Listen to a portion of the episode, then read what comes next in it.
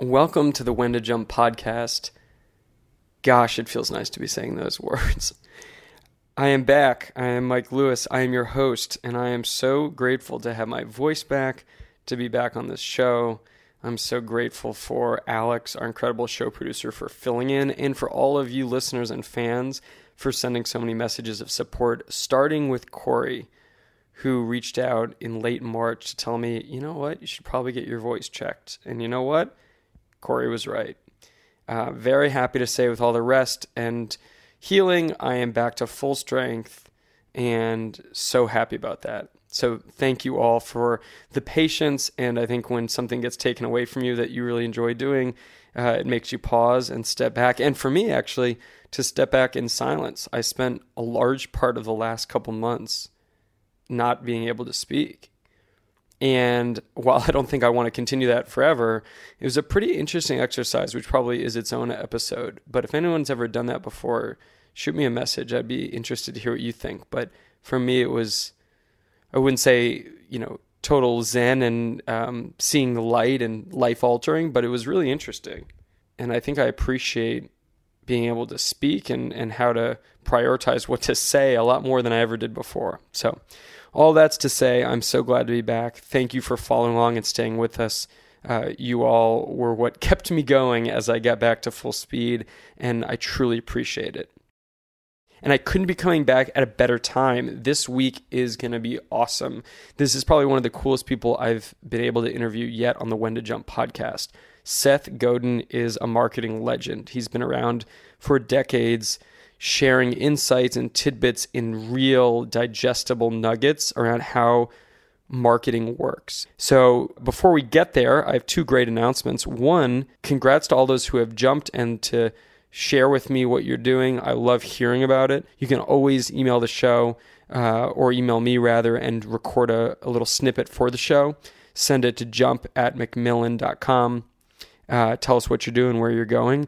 Uh, but if nothing else, you can just keep sending me emails because I love to hear them. And on our at when to jump Instagram, um, actually just the other day we featured Devin, uh, who said, "quote Last month I made a decision to quit my nine to five to pursue my own entrepreneurial endeavor. I may work longer hours or harder than I used to, but I'm doing something I love, turning an idea to a business. It's the best decision of my life, and I'm enjoying every single moment of it. Thanks for the inspiration at when to jump."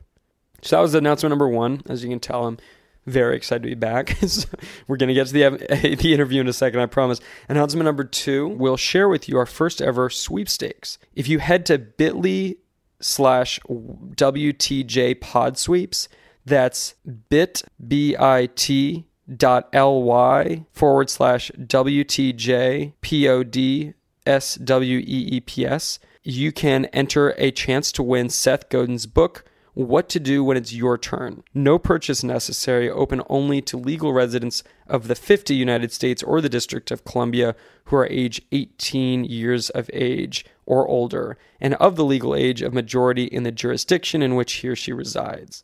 Entry period begins at 12 a.m. Eastern Time on Tuesday, June 19th, 2018, and ends at 11:59 p.m. Eastern Time on Monday, June 25th, 2018 void where prohibited. For full official rules, visit bit.ly forward slash WTJ pod sweeps.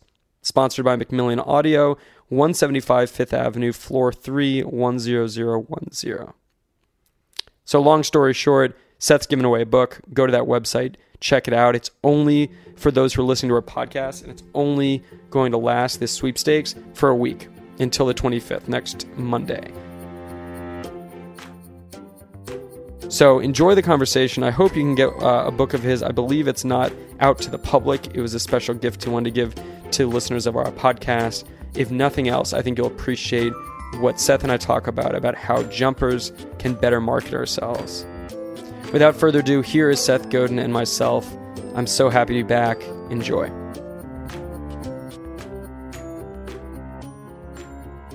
Seth Godin, thank you so much for joining me on the When to Jump podcast. It is truly a pleasure to have you on. Well, thanks for doing this. I know it's a lot of work.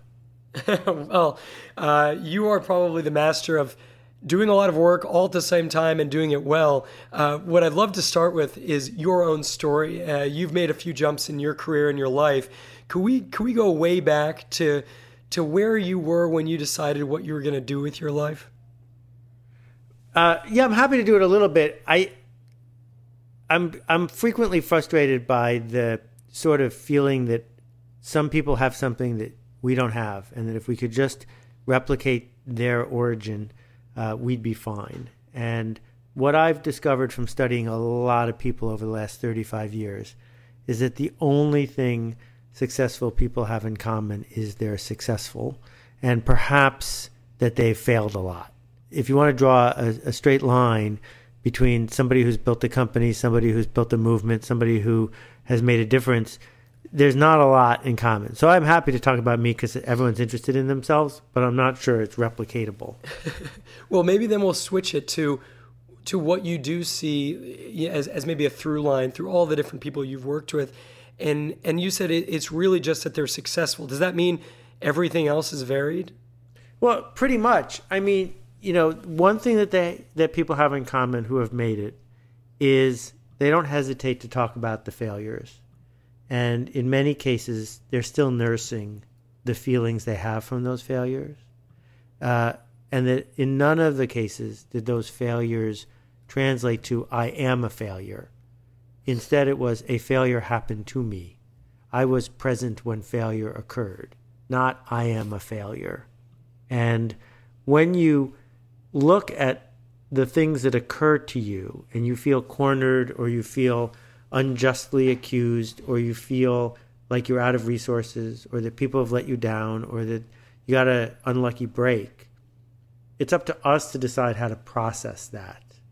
And in my experience, it's not that the universe is sending you a message that you're never going to amount to anything, but in fact, it's precisely the opposite, which is the universe is saying lots of people run into speed bumps, most of them quit. The people who don't quit are the ones who get through to the other side. Yeah, it reminds me of I call it the, the ten thousand unsexy steps you go through, which we've we've talked about a bit in our community and in my book. Of you know that's that's that medium icky middle ground you don't necessarily see, and you know at the end of the race, at the success story that's polished up and pushed out on social media, things like that. Yeah, I mean, I used to back in the day there used to be mail, and the way mail worked is somebody came to your house every day and brought you stuff, and the mail for me for five years was rejection letters. And I got to the point where I was conditioned to hate the mail because the mail just meant one more day when I didn't sell anything. And what kept you going forward? Yeah, well, you know, it's interesting. I think I would have been completely justified in giving up. Uh, at business school, they certainly would have taught me that I would have been justified in giving up. But I had come to the conclusion that the only other alternative was to be a bank teller. And I could visualize how bad I would be at being a bank teller and how painful it would be. And so in my head, I drew a picture of an alternative future that was even worse than the one I was living in. and why was bank teller that option? It just felt to me like a job I could get.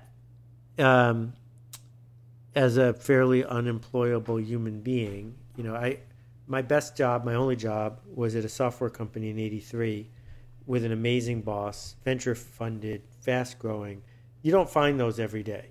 So if I was going to think about what my backup job was, it wasn't going to be an amazing experience like that. It was going to be a place that hires people by the bushel. And it seemed to me that with an MBA, I might be able to get a job as a bank teller. Do you think it's silly then when people say they never confronted failure or hardship in doing what they love? Well, the doing what you love thing is another uh, point for me, which is I don't think most people who are successful do what they love. I think most people who are successful love what they do. And yep. those are two totally different things. I uh, those who listen to this podcast know I, I started I've, I've graduated from the cl- from literally um, my uh, walk-in closet but I used to record this in my closet. And it was always so funny when people would be like ah oh, I'd love to get to do that. And I'd say really?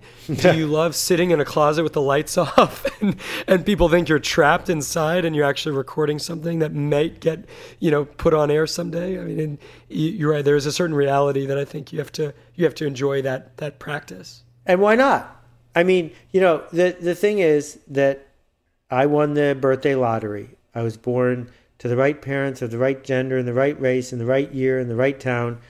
And then I get to choose a career. And I don't have to shovel coal in a coal mine. And I don't have to dig latrines in the army. So anything above that is a choice. And if you want to, you can tell yourself the story that it's a choice you made voluntarily and you can choose to make it your passion. The people who would argue that real success lies in following your passion, I'm not sure I buy that because the kinds of folks, for example, who end up in the music industry because they love music, if you're in the music industry, you're not making music, you're hauling boxes or doing contracts or making sales calls. That's not music, that's the music industry. So I'm not sure that we're born with a set of DNA that points us to that one and only one thing we can be passionate about. And that's all we're able to do with love in our heart. I, I think, um, and this maybe is a broader and longer discussion, but I think sometimes we're poisoned by by social media and pop culture in a way that that that tells you, you know, you're either a God-given talent to do this, or you can be happy if you do that, and it just doesn't seem like that's that that's how life works, and that's how our lives are constructed. And it's airbrushed. That all you see in social media is the most made up, uh, smoothed over, glossiest version of anybody's life. And even the people who are living that life feel like frauds because their life doesn't match their Instagram pictures. Do you think we were better off without that stuff? You know, better off is a really fascinating term. It feels to me like if any of us got beamed back to 1974, driving a Chevy Nova, uh, working our way through a world of uh, ill fitting shoes and record stores that didn't have what we wanted, and a world that was, you know, an inch away from nuclear war. I'm not sure most people would trade for that. Uh, so we get what we get, and I think if you and I were king of the world, we'd fix social media a bit, but we're not. My my best take on social media is we're not uh, the customer, we're the product, and you can go in it knowing that you are being manipulated and pushed through behavioral economics to act a certain way so that a company can make more money by selling your attention. It gets a lot easier to deal with it. Yep, that makes sense to me. You talk a lot about storytelling and in marketing, obviously creating a story that um, makes people miss it if they don't have it. And there's a line you gave in your blog, which I, I highly recommend uh, folks listening to this this episode and conversation check out off, off of Seth's website. But he said in October of 2016, and I actually I saved this. My friend Frank sent it to me, and we were talking about it. And he said, instead of creating a campaign that somehow cuts and invades Consider creating a product, a service, and a story that we'd miss if we couldn't find it. How important is it to solve a problem in that not backwards first, but but understanding what the pain is you're going to solve, understanding where the need is before you solve it rather than just making something.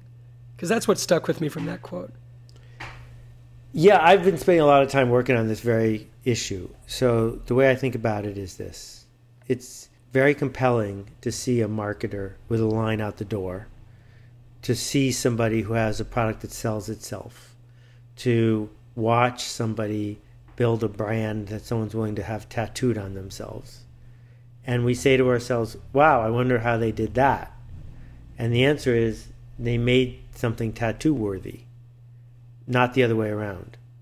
That this, the decisions you make the first 10 minutes that you launch are things you're going to pay for forever. And I think it makes way more sense to decide to build something people covet as opposed to building something you have to hustle all the time.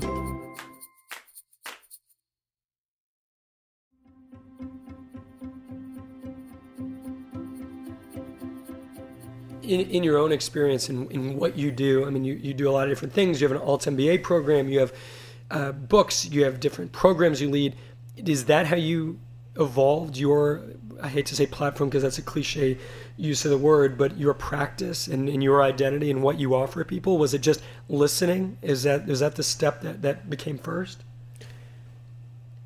Um, I think the, the first step is the word voluntary. I can't make anybody engage with me. And if I'm lucky, people will voluntarily seek me out, will voluntarily raise their hand, will voluntarily read for free, will voluntarily ask for more, will voluntarily take the marketing seminar, etc. And because I'm in dealing with an all volunteer force, my posture is different. I can't bring hubris to the table. I have to bring humility to the table. I have to say, how can I be of service? And I believe that if we can be more of service, then the line starts out the door because that's what people really want. They don't want to help anybody make their quarterly numbers. No one does. They want to help solve their own problems. That's it. It reminds me of a question we had on the podcast a few weeks ago from a gentleman in LA who talked about, you know, what do you do when you want to jump but you don't know what to jump towards? And I think that's a really a well articulated answer of, of thinking not necessarily as the ego, but rather as how can I be of service to others and seeing where that where that trail takes you. Yeah, if the worst that'll happen is you'll end up being of service to others. That's not a bad outcome. yeah, yeah, and and what's neat, I mean, it, maybe this is just in my experience, but when I was sitting in my you know cubicle up, up on the 39th floor of the Hancock Tower in Boston, I sketched a cover page to a book, but but the idea was actually something more broad of a community to come together to share ideas that I thought would help other people take risks, starting with myself. Um, I wouldn't say it was, you know, what what when to jump is today by any means, but it was a thread of saying, you know, maybe I'm not the only one that wants to do something different, and I. I, uh, I think in some of the work you've done, that's certainly that thread of service comes through of saying, I'm not doing this to to hear myself speak, which again, in this world of social media echo chambers, it can be pretty easy to prop yourself up to hear yourself speak. Oh, it's super easy. And, you know, if you look at your Wikipedia page, you'll go blind. That yeah. we've created all these metrics and these numbers and how many hits and how many reviews and how many this and how many that. I don't read my reviews. And I don't read my reviews because I'm never going to write that book again anyway. So what am I going to learn? But I know that if I want to bum myself out, I could go read my reviews because what they are is a chronicle of people for whom my work wasn't aimed. Right? And if you don't like it, I get it. It's not for you, but it might be for somebody. And that posture is really different than looking in the rearview mirror and saying, I have to please everybody. You don't have to please everybody, you just have to please someone. Right. And that's a, a lot less overwhelming in terms of where you start of producing a, something physical or delivering a service of of finding that one right rather than that massive well, billion dollar audience. I hate to disagree, but I think it is overwhelming or at least whelming, uh, and the reason is because now you're responsible. If if right. you put something into the world for everyone and it doesn't work, well, you get to shrug your shoulders and say the noise, the world is too noisy.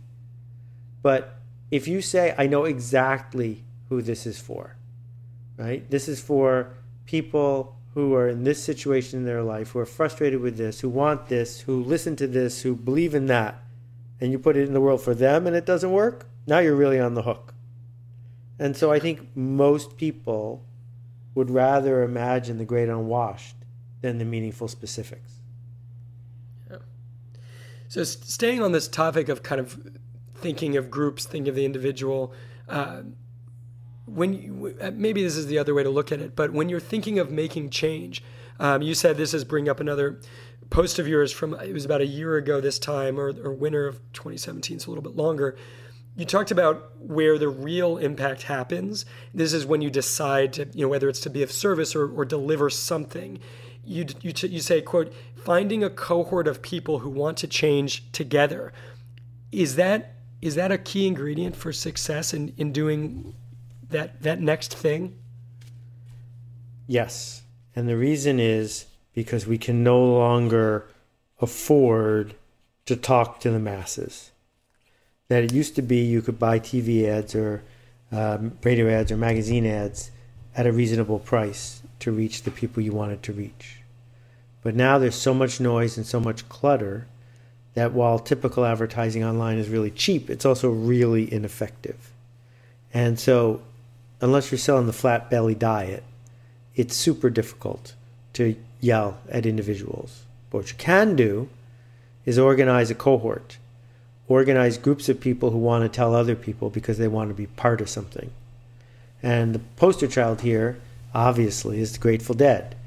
The Grateful Dead figured all figured this out long before anybody else. Uh, and the Grateful Dead only had one top 40 hit their entire career. They were almost never played on the radio. And as a result, they were one of the 10 most successful touring bands of all time, and they grossed over half a billion dollars.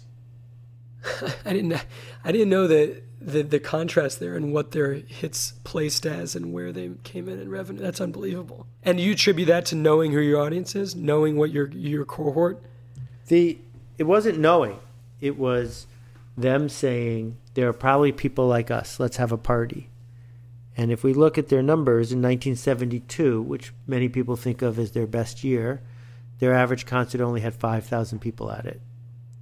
But what they were doing was throwing a party, throwing a yeah. party for people who wanted to be part of it.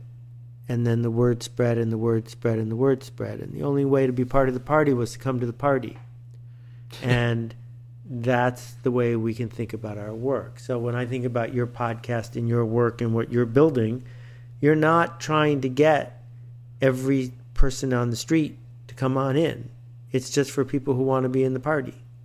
You know, it reminds me a little bit of Jimmy Buffett and his success. He obviously had bigger crowds over time, it sounds like, just in population, but but what people bought into was a certain type of party with Margaritaville that has just been astounding to watch as well. That's right. Yeah, I would use him as an example, but I don't like his music as much as Jerry's. where do you spend most of your time now when you when you get to read for pleasure and you get to think on on challenges and topics that interest you where where does that kind of bring you where, where do you find your mind going to um, i spend a lot of time working with charities i care about i just added it up i think uh, all in they've raised 750 million dollars over the last few years um, i like to read uh, junky science fiction and listen to jazz. Uh, but mostly, this is such a privilege. I spend most of my waking hours thinking about how can I tell these stories in ways that people will be able to hear them. When you tell a story, obviously the focus is how you tell the story and, and telling it the way that is appropriate and that, that, that puts it out the way you'd like. But does how long that story lasts for, how long people remember it for, its its own longevity. Right. Does that have any? Do you take any consideration into that? Well, you know, I'm still telling stories on stage that I started working on in 1996. Wow. And but I'm also adding new stuff all the time. And the way I view it is, you know, there's this cake at a bakery in New York City called the Lady M cake. And it looks like it's 1,000 layers thick. Each layer is just a crepe. And um, the magic of the Lady M cake is you can't count how many layers there are because there are so many. And this idea of seismology and striations layer by layer, that's my work. You know, it's possible that someone will write more blog posts day after day in a row than I will, but it's going to take them a long time because I haven't stopped yet. And so there isn't one of my 7,200 posts that have won the internet. I've never written a post that was the hit of the day. Never one. And I'm proud of that because then day after day after day, they add up and they make an impact on people. You get to interact with so many different people. And there are people that also want a sense of agency over their life and want to make change. Do you find yourself giving the same type of advice to them? Is it change over the years or, or by the person or group you're speaking with? Oh, it definitely changes based on the narrative and the worldview of people, but my shtick hasn't changed in 30 years. I mean, I was really, really wrong about the World Wide Web. I, that was the most expensive mistake I ever made. I didn't think it was going to work. I thought it was like Prodigy, but with, uh, but it, didn't have a business model. It was I was wrong. But ever since then, I've sort of had this view of the universe, and something will come along that challenges that view. So I'll refine it and try to think about what could explain what happened, and then I'll become more nuanced. But uh, what we look for is predictive power. That every time an apple falls off a tree, sooner or later it hits the ground. Newton was right. And sometimes it takes longer than other times, but that ex- you can explain that with hurricanes. Uh, but the apple always hits the ground. So gravity is a really useful way to understand how the world works. And I think that these ideas of permission and remarkability, the ideas of tribes and cohorts, the ideas of uh, making change that people want to see, the kinds of stuff we teach in the Alt MBA about being a linchpin and leveling up and using your lever to make things better, these things are holding up. They're real. And um, I'm proud that I don't have to wonder who's in the audience before I talk because I think it all makes sense no matter who it is. I want to go to another blog post of yours, and I apologize to pull these out of uh, the the bin of, of posts, but I guess that's what you have to expect will happen when you write sure. every day. Um, you know, this was one from August of 2017, so uh, just this past summer, and it was subject titled "Preparing," and then in in parentheses uh, the, for the test of time. And I won't read it all, but the first line says, We have a word for the fruitless search for perfect, perfectionism. And we have a word for what we do when we dumb something down to get approval, the committee. And then there's a, a bit more, and, and, I want to um, I want to stop there for a second. This reminded me of something that came out in my book with a woman who is a single mother. I've, I've spoke about her before, uh, Laura McKowen. She left marketing uh, as an executive to to become a writer and a blogger and a podcast host, and um, has a, a, young daughter. She talks about this this sort of committee she had made up of her family, her ex husband, etc. And she talks about the difference between asking for their permission versus asking for their support, and how if you if you only looked for you know permission from the committee, you might never get it. She looked for support, and that enabled her to to be able to jump. Um, do you find that that a lot of people in the committees they form, when we look for approval, look for permission more often than support? Of course, and the reason is because it's not actually permission; it's responsibility. That if your committee says go ahead, then it's easy for you to come to the conclusion that they are now responsible because they told you to do it. And it's really hard to get a committee to take responsibility. It's super productive if you wish to leap, to begin by acknowledging that you're going to take responsibility and reminding yourself all day, every day, that the one thing that's easy to take is responsibility, and you should go do that. And that's that is where you ended up on the on the post. Is you said it, it might be worth the effort to confront the status quo, to own it, to leap. I think that accountability piece is so important, right? At least right now, in being able to say, this is what I'm doing, right? Well, yeah, I mean, the thing is, the post, the title of the post says the test of time. And most people, when they use the phrase the test of time, don't think of it as a test. But that's what it says the test of time.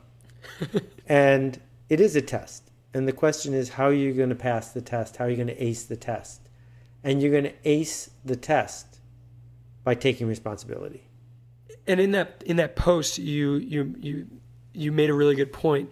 You know, some people are make haste to treat things as disposable, to call it a temporary fix when you when you put out effort into something. And you said you said this, but maybe this next thing we're going to do, maybe it will last. Maybe it will be like that novel from 60 years ago, or the record album from 1962, or even the Flatiron Building 100 years later, still around is every new project you take on, every new leap you make, is that how you you have to kind of consider what you're doing? Is that it could still last?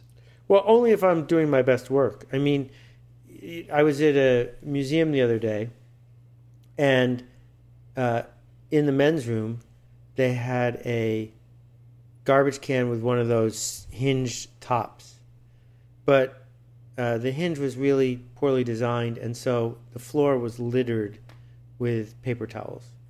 And every single day, someone goes into that men's room and has to clean up the mess. And every single day, that person doesn't fix the problem. And I think the reason is because that person is saying, well, it's just one more day. It's not worth the hassle of taking responsibility to make this better. Well, if you're willing to leave that there, What aren't you willing to leave?